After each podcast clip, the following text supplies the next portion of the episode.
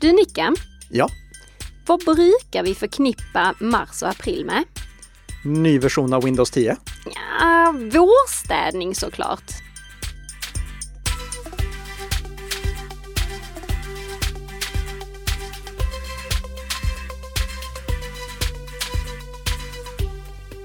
Morgon, god morgon Nicka. God morgon, god morgon Tess. Och god morgon alla fantastiska lyssnare som så här på fredagsmorgonen tunar in. Bli säker-podden som börjar nu ska vi då lägga till här. För att tidigare i den här inspelningen så har jag och Tess sjungit eh, gamla Cher-låtar. Ja, det har vi. Ja, utan att Eh, ens kunna texten. precis, så det, exakt. Det, det, det ska ni vara glada för att ni slapp höra. Så nu börjar Bli säker-podden som handlar om IT-säkerhet som gör dig lite säkrare för varje vecka som går. Och Som produceras i samarbete mellan Nicka Systems och Bredband2. precis som vanligt alltså. Men du, innan vi eh, kliver in på veckans snabbisar så har vi ju faktiskt, alltså det här avsnittet är ju ett obligatoriskt avsnitt, eller hur? Just det, det är inte många som vet att Bli säker-podden har avsnitt som är obligatoriska för alla svenska medborgare att lyssna på. Nej. Nej det, men eh, så är det, säger vi. Så, så är det, säger vi. Och det här är då ett av de avsnitten, så nu hoppas jag att vi får eh, 10 miljoner nedladdningar av det. Och anledningen till att det är obligatoriskt är att det här är ett av de avsnitten där vi faktiskt delar ut en läxa, en liten uppgift som ni ska ha för att hålla era datorer säkra, för att hålla era mobiltelefoner säkra och era surfplattor också för den delen. Det är det vi går igenom i veckans huvudämne och har ni en modern poddspelare så kan ni hoppa fram till det kapitlet. Men om ni vill vara med från början så ska ni såklart också lyssna på veckans snabbisar. Ja, vad har vi nu som första nyhet här då, Nicka? Jo, Twitter har bestämt sig för att förbättra stödet för tvåfaktorsautentisering. De har tidigare haft stöd för tvåfaktorsautentisering via sms-metoden, Google Authenticator-metoden och säkerhetsnyckelmetoden, alltså till exempel en YubiKey, en USB-nyckel som man kopplar in i datorn eller håller mot baksidan av sin mobiltelefon. Men ett problem som har funnits med den sistnämnda metoden har varit att det enbart har gått att registrera en säkerhetsnyckel. Och som vi har sagt i tidigare avsnitt där vi har pratat om säkerhetsnycklar så bör du alltid registrera två stycken. Dels din huvudnyckel, som är den du alltid bär med dig, och dels din backupnyckel som du har på ett säkert ställe utifall du skulle tappa bort din huvudnyckel. Och det här gäller för alla sammanhang egentligen, möjligtvis med undantag för om det är en säkerhetsnyckel du använder i jobbsammanhang, för då kan ofta din arbetsgivare utfärda en ny nyckel ifall det skulle vara så att du tappar bort din huvudnyckel. Men hur som helst, Twitter har bara haft stöd för en och det har ju då gjort att man har varit tvungen att även ha en annan metod aktiv utifall man skulle tappa bort sin säkerhetsnyckel. Men från och med förra veckan, tror jag det var, så går det att lägga till flera säkerhetsnycklar och också namnge dem, alltså precis så som, man, som det ska vara. Det, Vad bra. De har gjort helt rätt. Och de meddelar också via Twitter att eh, det kommer gå att ha säkerhetsnycklar som sin enda aktiva tvåfaktorsautentiseringsmetod. Så att man inte behöver ha Google Authenticator-metoden eller SMS-metoden också aktiv, vilket är fallet idag. Okej. Och varenda gång som det går att välja bort sms-metoden så är ju det någonting som jag rekommenderar att man gör. Det var förresten på eh, Vice Motherboard. De, de rapporterade om ytterligare en attack mot just sådana här sms tvåfaktorsautentisering veckan. Eller förra veckan tror jag det var. Jag lägger med en länk till den artikeln i våra show notes ifall ni vill läsa den. Eh, det var alltså inte en attack som gick ut på att de utnyttjade någon sårbarhet i eh, själva telefonnäten. Och det var inte heller någon sån här så kallad sim-swapping-attack där angriparen lyckas lura operatören att lämna ut ett eh, annat simkort med offrets telefonnummer till angriparen. Utan det här var eh, en attack som jag inte har hört talas om tidigare. Och det var en attack som eh, upptäcktes och rapporterades om av Joseph Cox som är journalist på Vice Motherboard och hackern Lucky 225. Fantastiskt namn. Ja. Ja. Och de eh, testade då att använda en tjänst som heter Sakari, som är en sån här tjänst som eh, företag kan använda för att skicka ut massa meddelanden till sina kunder via sms.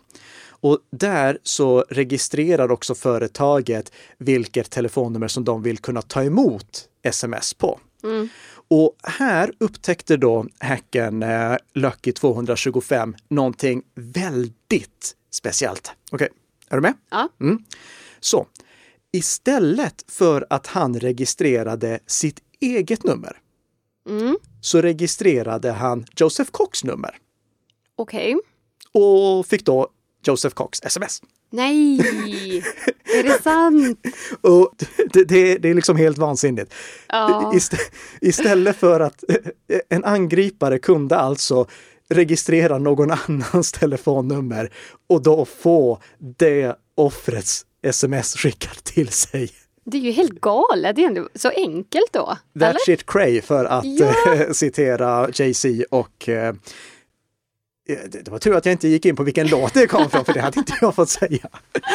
Eh, men, men i alla fall, det, det är helt galet. I artikeln så står det But as Lucky 225 showed, a user can sign up with someone else's number and receive their text messages instead.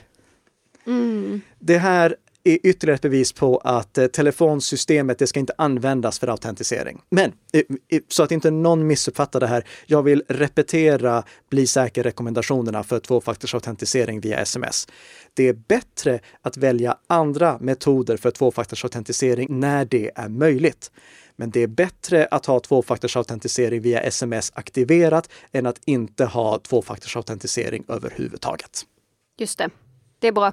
Bra rekommendationer. Jag tänkte då prata lite mer om, eh, vi tar en liten resa tänker jag Nicka. Ja. Ja, vi börjar att resa till, eh, till Kina. Mm. Tänkte jag. För i tisdags så slutade Signal fungera för användare i Kina om de inte använde sig av VPN. Det rapporterar Reuters. Det gick inte heller att få åtkomst till Signals eh, webbplats. Och eh, i Kina då så har appen laddats ner ungefär en halv miljon gånger på iOS, eh, skriver Reuters också. Så det är alltså så många personer som inte kan göra det om man inte då har, kör och ansluter via VPN. Ja, och det är bra att känna till för alla de som har använt Signal för att kommunicera med kinesiska kollegor och vänner. Att så som det ser ut just nu så kan inte de ta emot meddelandena om de inte har en VPN som kan ta dem förbi the Great Firewall som det kallas när Kina filtrerar vad som är möjligt att komma åt innanför eh, Kinas digitala mur. Ja, precis, precis. Så det var egentligen bara en, sån här liten kort eh, nyhet där. Ja, vä- väldigt tråkigt. Ja, det är tråkigt. Föga förvånande, men väldigt tråkigt ändå. Verkligen, verkligen. Men du, låt oss resa vidare. Mm. Nu till nästa så här stormakt, Ryssland. Från och med den 1 april så kommer ett flertal ryska program vara förinstallerade på samtliga iOS och Android-enheter som säljs i Ryssland. Detta skriver Dagens Nyheter. Bland annat så är det sociala medier-appar, en rysk karttjänst och en egen röststyrningstjänst som kommer vara förinstallerade. Men enligt 925 Mac så kommer användaren ha möjlighet att tacka nej till att installera apparna på telefonen när användaren startar upp sin enhet för första gången. Det ska även gå att radera dem i efterhand. Eh, för att tillverkaren ska kunna få sälja sina enheter i Ryssland så måste alltså programmen vara förinstallerade, annars så kan man då också kanske riskera böter.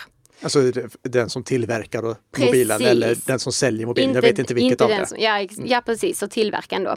Efter den 1 juli så är det dessutom krav på att alla nya datorer, mobiltelefoner, surfplattor och smarta tv-apparater ska ha en rysk sökmotor förinstallerad om de ska säljas i Ryssland. Denna nyhet har ju diskuterats i olika grupper och forum vad jag har sett i alla fall Nicka. Va, Mm. va, vad känner du när du hör detta? Jag är inte alls förvånad och jag tycker inte att det här är något större problem heller. Nej? Och det kan låta väldigt kontroversiellt. Men faktum är att om Apple och de andra väljer att vara aktiva i de här länderna, då tycker jag inte det är konstigt att de måste rätta sig efter de regler som upprättas i de länderna. Och det, det är ju bara att tänka, Apple de är ju verksamma i Kina.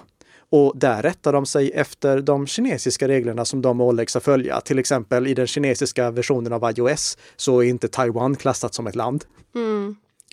Just det. Och det, här innebär då egentligen bara att de får göra ytterligare en version av iOS för Ryssland som de underhåller. Och det gäller då också för Android-mobiltillverkarna. Vill de vara aktiva där så får de rätta sig efter reglerna som gäller i det landet, precis som de måste rätta sig efter reglerna som gäller i EU.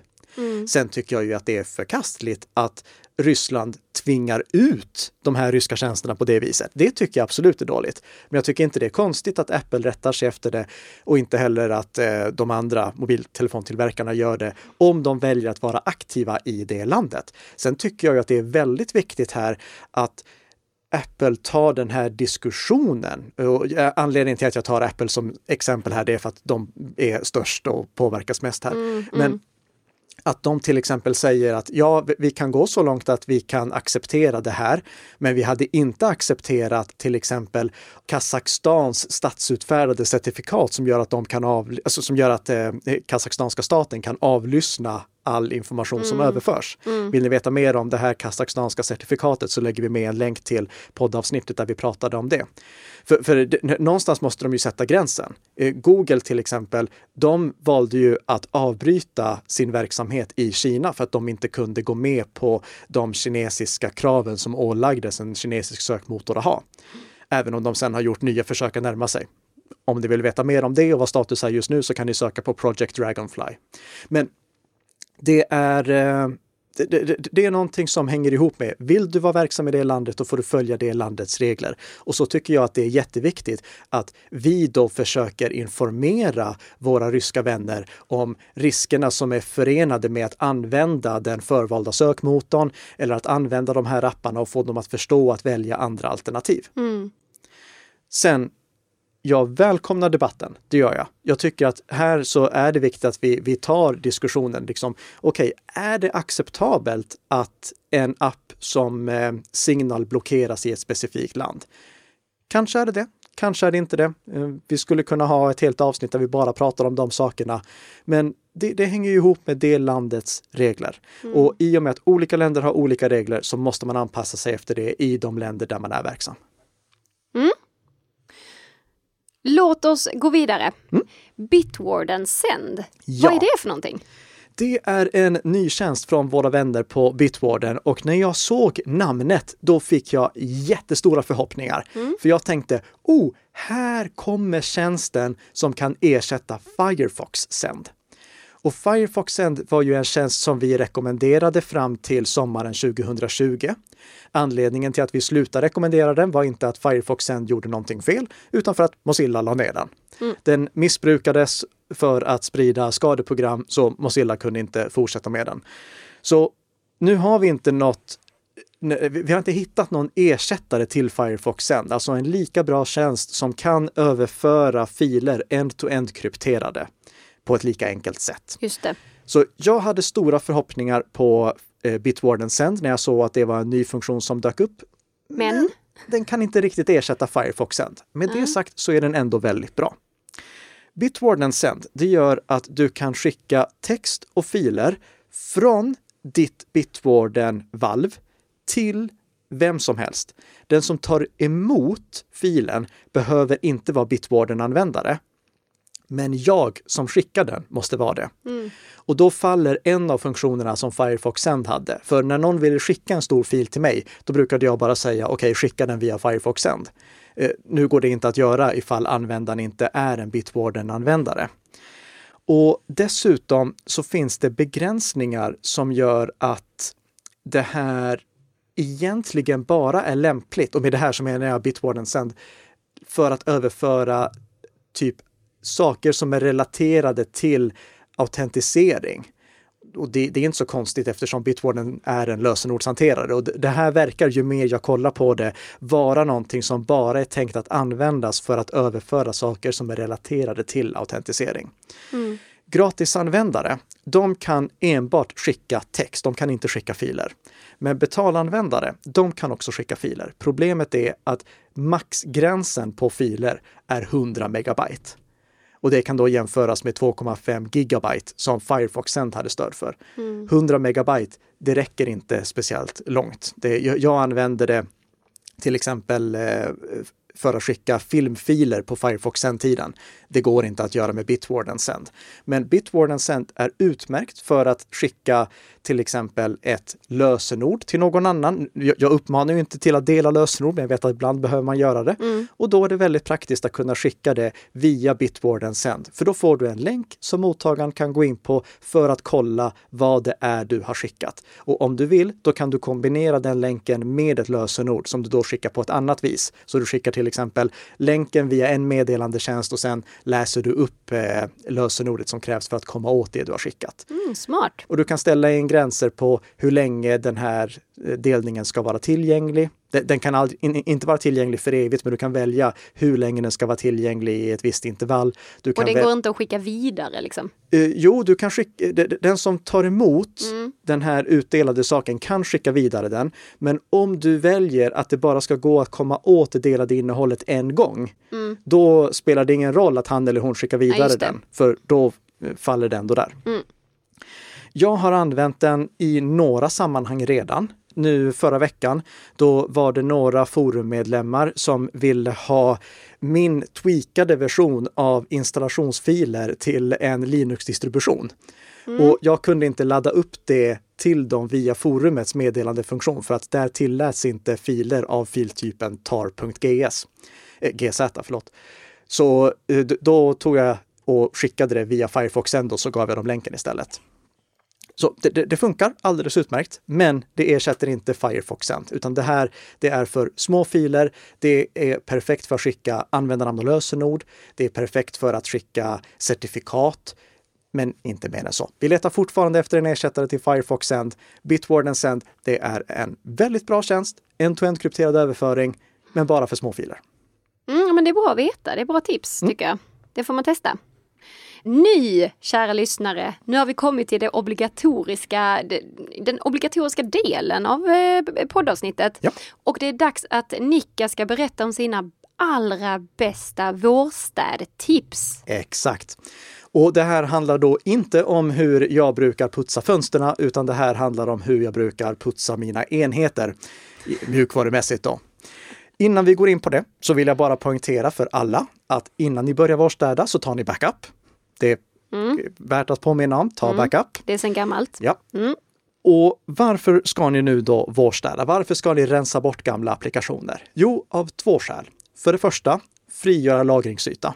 Ja. Och det, det är alltid ett, ett plus. Tar du bort applikationer så sparar du lagringsyta. Mm.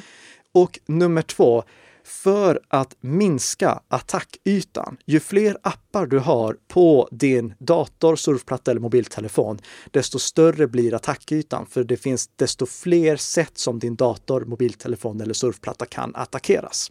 Mm. Så det är de två huvudanledningarna. Första saken vi ska gå in på, det är att Microsoft kommer hjälpa dig lite med vårstädningen. Okej. Okay. De har i alla fall satt en boll i rullning som jag hoppas att är starten på en ny trend. I och med att vi ska hålla nere antalet applikationer som vi har på våra enheter så tycker jag det är jobbigt när operativsystemstillverkare bestämmer att Nej, men de här apparna, de ska du också ha. Ja. Och ett praktexempel på det, det var det som hände 2017 när Microsoft släppte Creators-uppdateringen eh, till Windows 10. Det, på den tiden så hette Windows 10-uppdateringarna olika saker. Mm -hmm. okay. Och när de släppte Creators-uppdateringar, då hade de med två nya applikationer. De hade med 3D Paint och 3D Viewer. 3D Paint var tänkt att ersätta klassiska Paint Mm. Då har 3D-funktioner i sig. Och 3D Viewer var tänkt att användas för att visa 3D-objekt. Jag tror, right. jag tror, väldigt få av våra lyssnare har öppnat de applikationerna någon gång, förutom möjligtvis av misstag. Och det här... Jag har aldrig hört talas om dem faktiskt. Nej. Nej. Och de gångerna jag har hört talas om dem så har det varit för snälla, snälla ta inte bort Paint bara för att ni har 3D Paint. Men Microsoft har insett att ja, men det här var inte speciellt lyckat. Så på nya installationer av Windows 10, då kommer inte de här misslyckade apparna, misslyckade inom citationstecken, mm, mm. att vara förinstallerade. Utan de kommer istället vara tillgängliga i Microsoft Store. Och jag hoppas att det här är en trend som Microsoft fortsätter med. Att lägga apparna i Microsoft Store så att de som vill ha apparna kan installera dem. Mm, mm. när det gäller befintliga installationer, då kommer inte applikationerna att tas bort. Okej. Och det är ju tur, för det, det finns kanske två personer som använder dem. Så de, de, de kommer finnas kvar installerade. Du kan avinstallera dem om du vill, men eh, de, de kommer finnas kvar. De kommer inte tas bort för befintliga användare. Microsoft kommer också redan nu till uppdateringen eller patch-tisdagen i april att göra en ganska stor sak får jag säga. Okej. Vi har ju idag två versioner av Edge. Vi har Legacy Edge, alltså Ledge, gamla Edge. Och vi har nya Edge som är Chromium-baserad, Credge, Ledge och Credge. Ja. Ja, det, det är ett himla meck. här. Vi, vi säger gamla Edge och nya Edge. Ja, det Ga- låter bra. Det Ja. låter bra. Gamla Edge har en enfärgad ikon som ser ut som Sonic the Hedgehog. Nya Edge har en flerfärgad ikon som ser ut som Mozilla Firefox-ikonen upp och nervänd och med annat färgschema. Bra beskrivning tycker jag. okej.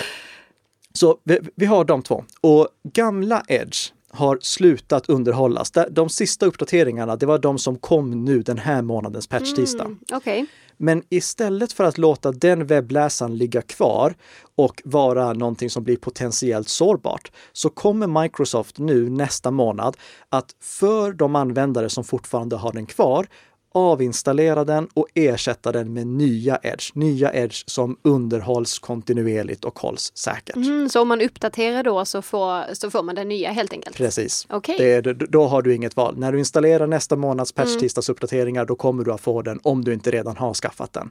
Ni som lyssnar på den här podden, ni kan avinstallera gamla Edge och installera den nya redan nu ifall ni känner för det. Om ni inte till och med redan har gjort det, i så fall så får ni här en virtuell guldstjärna. Varsågoda. Fin den var Nicka. Ja. Ja. Och att hålla sin webbläsare uppdaterad, det är ju otroligt viktigt. För det är ju vår absolut mest utsatta attackyta. Det är vår vy mot webben. Och, och om vi pratar om eh, Chrome till exempel, den populäraste webbläsaren. Bara i år har det redan upptäckts tre stycken zero days, tre stycken nolldagars sårbarheter, tre stycken sårbarheter som var kända hur de skulle kunna utnyttjas i attacker innan de åtgärdades. Så eh, vi vi pratar alltså inte bara om vanliga sårbarheter utan nolldagars sårbarheter. Så det är jätteviktigt att ens webbläsare är uppdaterad. Och därför tycker jag att det här är helt rätt gjort av Microsoft. Jag vet att det är många som tycker, jag vill inte ha Edge överhuvudtaget. Och du behöver inte använda det. Men webbläsaren, den är till skillnad från då till exempel ett 3D-visningsprogram, en essentiell del av ditt operativsystem. Det är därför det finns en webbläsare i alla operativsystem från början. Så den är där, men du behöver inte använda den om du inte vill.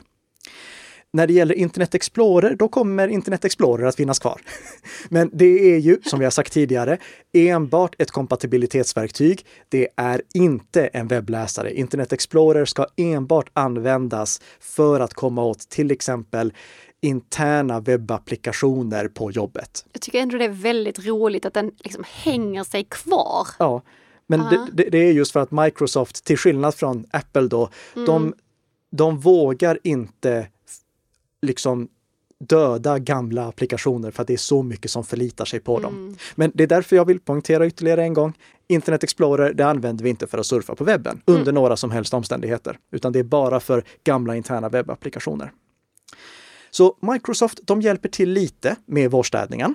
Hatten av för det. Ja, mycket bra. Men det innebär inte att de gör allt jobb. Nu kommer det som då ligger på dig som användare. Och det är att eh, kolla igenom vilka applikationer som du har installerat och avinstallera de som du inte längre använder. Vi har pratat om att det har upptäckts sårbarheter i VLC Media Player till exempel, en väldigt populär mediaspelare. Om du inte använder den, om du inte ser till att hålla den uppdaterad, om du vet att är det är jättesällan jag använder den här, avinstallera den då istället för att ha den kvar. För risken är annars att när du råkar ladda ner en infekterad fil och dubbelklicka på den, då startas det här icke uppdaterade programmet. och Mm, just då riskerar du att få din dator infekterad. Samma sak, vi har pratat om sårbarheter som upptäcks i LibreOffice. Jag Mm. vet att det är många som har LibreOffice installerat bara utifall de skulle behöva det. Om du inte använder det liksom regelbundet, avinstallera det då och installera det igen när du behöver det så att du inte råkar ladda ner en infekterad fil och öppna den i ett program som inte längre underhålls om du använder regelbundet programmen, då kommer du att få uppdateringarna, för de dyker ju upp att oh, nu behöver du uppdatera. Då är det helt okej. Okay. Men om du sätter dig nu och liksom går igenom listan över installerade applikationer och du ser att eh, jag har till exempel Windows Media Player Classic Home Cinema, en mm. fantastisk mediaspelare som inte har uppdaterats på år och dagar. Då är det dags att avinstallera den.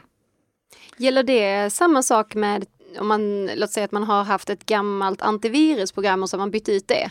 Det eh, Ja, fast det är ännu värre. Eh, och det är bra att du tar upp det. Gamla antivirusprogram som du inte längre betalar för ska du absolut inte ha kvar på din dator. Mm. Det, det, är ju jättevanligt att eh, när man köper en ny dator så finns det ett förinstallerat antivirusprogram som eh, är installerat för att datortillverkaren fick betalt för att installera det i förväg. Och så får du som användare typ 90 dagar gratis användande för det. Just det. Alla sådana gamla antivirusprogram måste avinstalleras ifall du väljer att inte fortsätta betala för dem. För risken är att om man har ett eh, om man har liksom ett tredjeparts antivirusprogram på datorn så kan det göra att Microsoft Defender, gratis eh, antivirusprogrammet som finns till Windows, att det är inaktiverat. Och då har du inte något antivirusprogram på datorn som har uppdaterade signaturer för skadeprogram. Så om du har ett gammalt antivirus som säger oh, du har glömt att betala, du måste betala, avinstallera det. Antingen betala för det eller avinstallera det och ersätt det med Microsoft Defender. Kolla så att Microsoft Defender är igång. Mm. Behöver du hjälp med att avinstallera ett antivirusprogram så kolla på tillverkarens webbplats. Ibland är det lite krångligare att avinstallera antivirusprogram än att avinstallera vanliga applikationer som till exempel ett Office-paket. Så för datorer, se till att eh, på Windows, öppna inställningar och klicka på appar, gå igenom applikationerna som ligger där, avinstallera dem som du inte längre använder. På MacOS, öppna Finder, klicka på appar, det som tidigare hette program och avinstallera de sakerna som du inte längre använder.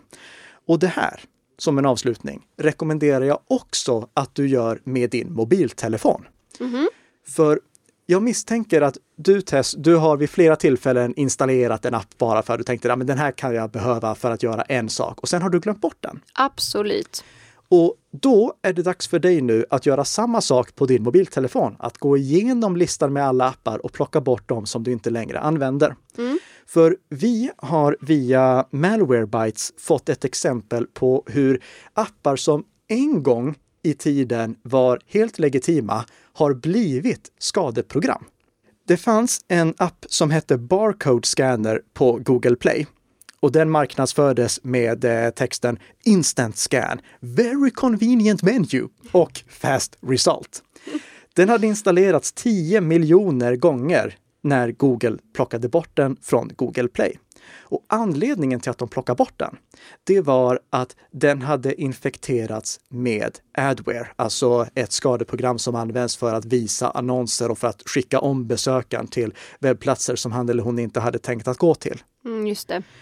Den 23 november 2020, då köptes den här flera år gamla appen som fanns på jättemånga gamla mobiltelefoner av Lavabird. Och Lavabird var en mellanhand som i sin tur sålde vidare appen till The Space Team. Alltså förlåt, men jag älskar de här namnen. Ja. Den 27 november 2020, då släppte The Space Team via Lavabird en uppdatering av appen, version 1,67, som var infekterad med ett skadeprogram. Och i och med att vi användare uppdaterar våra appar så fort det kommer uppdateringar, vilket vi uppmanar alla ja, våra precis. lyssnare att göra, så kom den här infekterade versionen av appen in på deras mobiltelefon. Och här har vi då ett exempel på hur The Space Team letade upp en app som ja, många hade installerat, mm. som de kunde köpa och som de då köpte och infekterade för att få in det här eh, Adware-skadeprogrammet på alla dessa mobiler. Oj, oj, oj. Mm. Anledningen till att jag lyfter det här specifikt är att jag kan tänka mig att jag själv någon gång installerat ett, eh, en app för att skanna eh, QR-koder eller streckkoder. Och sen har den bara legat kvar för att jag tänkte jag kanske behöver den någon gång mm. igen. Men samma sak som jag rekommenderade tidigare, det gäller alltså då även mobiltelefoner. Om du inte använder apparna längre, plocka bort dem. Och skulle du sen i framtiden komma på att hm, jag behöver nog den där igen, då kan du installera den på nytt. Men eftersom vi har sett en sån här incident så tycker jag att det är värt att påminna om att nu när det är vår och vårstädning, mm. då passar vi på att rensa bort alla gamla applikationer som vi inte använder längre på våra datorer och på våra mobiltelefoner så att vi minimerar attackytan. Och då blir det ju som en vinst också att du sparar lite platsutrymme. Jag ska lätt göra detta i helgen faktiskt. Ja. Ah. Och Anledningen till att jag tycker att just du som lyssnare ska spara platsutrymme, det är att då får du plats med fler Bli säker-podden avsnitt på din mobiltelefon. Smooth! Ja, bra övergång den här veckan. Och det behöver du för att vi är tillbaka nästa fredag igen med ett nytt avsnitt av Bli säker-podden som gör dig lite säkrare för varje vecka som går. Tack så mycket för att du har lyssnat. Tack, tack!